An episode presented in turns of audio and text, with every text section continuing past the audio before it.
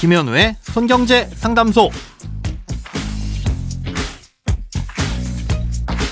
새는 돈 맞고 숨은 돈 찾아드립니다. 손경제 상담소 김현우입니다. 저축, 보험, 대출, 연금, 투자까지 돈에 관련된 고민이라면 무엇이든 맡겨주세요. 오직 당신만을 위한 맞춤 상담. 먼저 오늘 사연 만나봅니다.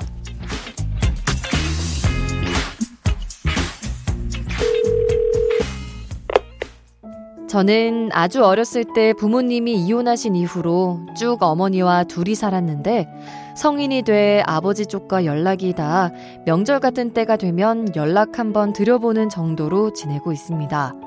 불효자 같지만 아버지에 대한 아무런 기억이 없어서 사실 정말 남처럼 느껴집니다. 그런데 1년 전쯤부터 아버지께서 건강 문제로 일도 못하시고 대개 혼자 계시게 됐습니다. 모아놓으신 재산 같은 건 거의 없으셔서 그땐 잠깐이라고 생각하고 월세를 대신 내드리기 시작했는데 상황이 앞으로도 계속 보내드려야 될 것 같네요. 지방이라 월세가 비싼 건 아니지만 많이 부담스러운 건 사실입니다. 답이 없을 것 같지만 답답한 마음에 사연 남겨봅니다. 네, 아버님께 보내드리는 월세를 뭐 드리지 마셔라, 계속 드리셔라 라고 말씀드릴 수는 없을 것 같습니다. 음, 사연자분도 상황이 여의치 않아서 부담을 느끼고 계시지만 달리 방법이 없으시니까 계속 보내드리고 계신 걸 텐데요. 어, 지금으로서 유일한 방법은 우리나라의 복지제도 중에 이용하실 수 있는 게 혹시 있는지 찾아보시는 게 최선일 것 같습니다. 우리나라엔 기초생활보장제도라는 게 있습니다. 보통 기초생활수급자라는 말로 익히 알고 계실 텐데요. 생계가 어려우신 저소득층 분들에게 가구의 소득 인정액이라는 거에 따라서 여러 가지 지원을 해드리는 제도입니다. 아, 이때 소득 인정액이란 건 실제 소득에서 일부를 공제하고 남은 소득 평가액과 또 재산을 소득으로 환산한 금액을 합쳐서 따지는 건데요.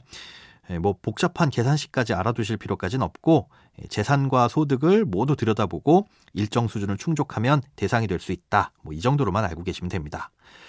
아, 이런 소득 인정액의 규모에 따라서 보통은 뭐 생계, 의료, 주거, 교육 이렇게 네 가지 대상으로 나뉘게 되는데요. 대상으로 선정이 되시면 각 급여별로 꽤 많은 지원을 받을 수가 있습니다. 하나하나 다 설명드릴 수는 없지만 간단하게라도 지원받을 수 있는 내용을 알려드리자면요. 일단 생계급여의 경우에는 말 그대로 일상생활에 기본적으로 필요한 최소한의 금품을 지원받을 수 있게 됩니다. 근로 능력이 없으시다면 기준 중위소득의 30%에 해당하는 금액에서 소득 인정액을 뺀 금액만큼 현금으로 지원을 해드리는데요. 예를 들어서 올해 기준 중위소득의 30%는 아, 약 58만 원인데 소득 인정액이 전혀 없으시다면 매월 58만 원을 받으실 수 있다는 뜻입니다. 또 의료급여의 대상이 되면 지금처럼 아버님이 편찮으셔서 병원을 이용하셔야 될 경우에는 각종 검사나 치료비, 뭐 입원비 지원을 받을 수 있습니다. 근로 능력에 따라 달라지긴 하는데요. 만약 근로 능력이 없다면 건강보험 급여 항목에 대해선 거의 전액을 지원받을 수 있게 됩니다. 또 주거급여는 아버님이 살고 계신 집의 월세에 대해서 뭐 지역에 따라서 적게는 약 16만 원에서 많게는 약 33만 원 가깝게 지원을 받을 수 있습니다. 아, 이외의 혜택과 내용 선정 기준은 대단히 복잡하니까 다 설명드릴 수는 없는데요. 중요한 건 부양 의무자 기준입니다. 이 부양 의무자라는 건 수급권자를 부양할 책임이 있는 사람을 말하는데요. 수급권자의 1촌 이내 직계 가족과 그 배우자가 해당됩니다.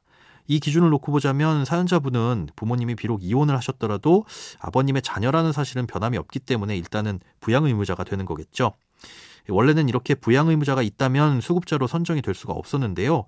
다행히도 작년 10월부터 생계급여에 대한 부양 의무자 기준이 폐지됐습니다. 예, 자세한 내용에 대해선 보건복지상담센터 129번에 전화하시거나 주민센터에 문의를 해보시면 기준과 신청 방법을 안내받으실 수 있으니까요. 예, 바로 상담 받아보셨으면 좋겠습니다. 크고 작은 돈 걱정 혼자 끙끙 앓지 마시고 imbc.com 손경제 상담소 홈페이지에 사연 남겨주세요. 검색창에 손경제 상담소 검색하시면 쉽게 들어오실 수 있습니다. 여러분의 통장이 활짝 오는 그날까지 1대1 맞춘 상담은 계속됩니다. 돈 모으는 습관 손경제 상담소 내일도 새는 돈 맞고 숨은 돈 찾아드릴게요.